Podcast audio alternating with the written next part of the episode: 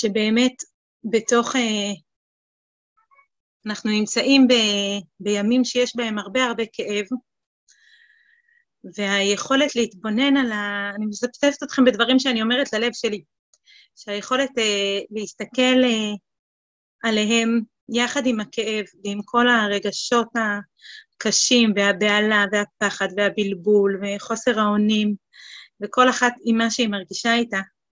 אה, קיבלתי אה, מין אה, הודעה כזו מהאחראית של פיקוד העורף, שהיה בה הסבר איך לספר לילדים, איך לתווך לילדים את מה שקורה.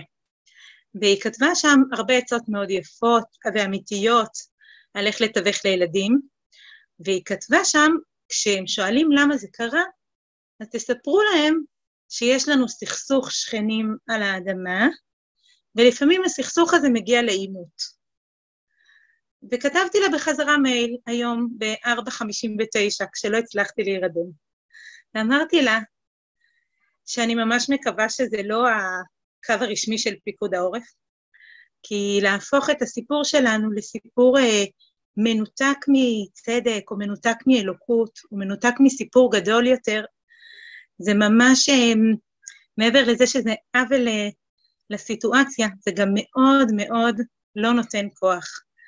ובאתי לפה לזכור יחד איתכן, שבתוך תהליך הגאולה, אני אומרת מילים שהן, שהן, אני בטוחה שאתן יודעות אותן יותר טוב ממני, שבתוך תהליך הגאולה של עם ישראל, יש רגעים אה, של קושי.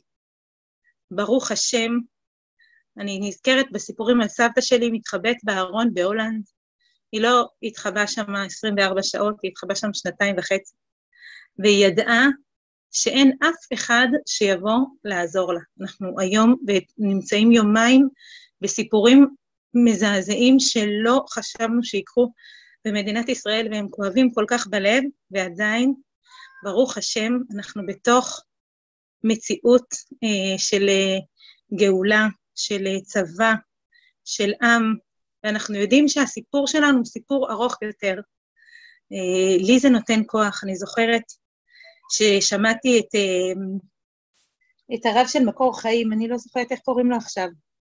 תזכירו לי, מי שנדלק לזה. ראיינה אותו גאולה אבן, גאולה, נראה לי גאולה אבן ראיינה אותו בחטיפה של שלושת הנערים. והיא שאלה אותי, היא שאלה אותו, איך, מה קורה שם בישיבה? איך הם, איך הם מחזיקים מעמד, נערים? נכון, הרב דב זינגר, תודה, חני. והוא אמר לה, יהודי בבוקר אומר בברכה אחת אמ, שני זמנים. הוא אומר, אשר בחר בנו מכל העמים ונתן לנו את תורתו. והוא אומר, שנייה אחר כך, ונהיה אנחנו וצאצאינו וצאצאי צאצאינו, כולנו יודעי שמך ולומדי תורתך לשמה. הוא אמר, כשיהודי מזכיר לעצמו שהסיפור שלו לא מתחיל כשהוא נולד ומסתיים כשהוא נפטר, ושל כל יהודי בעולם, אלא מתחיל באשר בחר בנו מכל העמים, יש לנו תורה, יש לנו דרך להביא אותה, יש לנו תפקיד בעולם, ואנחנו זוכרים שיש לנו נינים ובני נינים שעליהם אנחנו מתפללות, זה נותן כוח. אה, לי זה נותן כוח, הידיעה שאנחנו חלק מאירוע גדול, שהקדוש ברוך הוא משגיח גם עליו, אה, עם כל הכאב שגם הידיעה הזו מביאה, וגם אני אסיים בזה שאני מאוד אוהבת זקנים. וכשאני פוגשת זקנים, אני תמיד שואלת אותם, תגיד, איפה היית אה, במלחמת ששת הימים? איפה היית במלחמת השחרור? ואני הולכת בימים האחרונים בשאלה, מה אני אספר לנכדות שלי? הם יבואו אליי בעזרת השם עוד אה, כמה שנים, הם יגידו, תגידי, איפה היית בשמחת תורה תשפ"ד? ואני שואלת את עצמי, מה אני אספר להם? מה, מה אני אספר להם על מה שהלב שלי הרגיש, מה אני אספר להם על מה שעשיתי. ואני אה, ממש, אה, לי זה נותן אה, כוח ושותפות. גם הידיעה שיהיו לנו נכדות, בעזרת השם, העולם, עם ישראל ימשיך, יגדל. זו אמירה קשה, אבל מכל מלחמות ישראל יצאנו חזקים יותר. ממלחמת העצמאות קמה לנו המדינה, שהייתה נוראה הרבה הרבה יותר ממה שאנחנו חווים בימים האחרונים. ממלחמת ששת הימים קיבלנו חלקי ארץ קדושים. כל תהליך התשובה התחיל ממלחמת יום כיפור.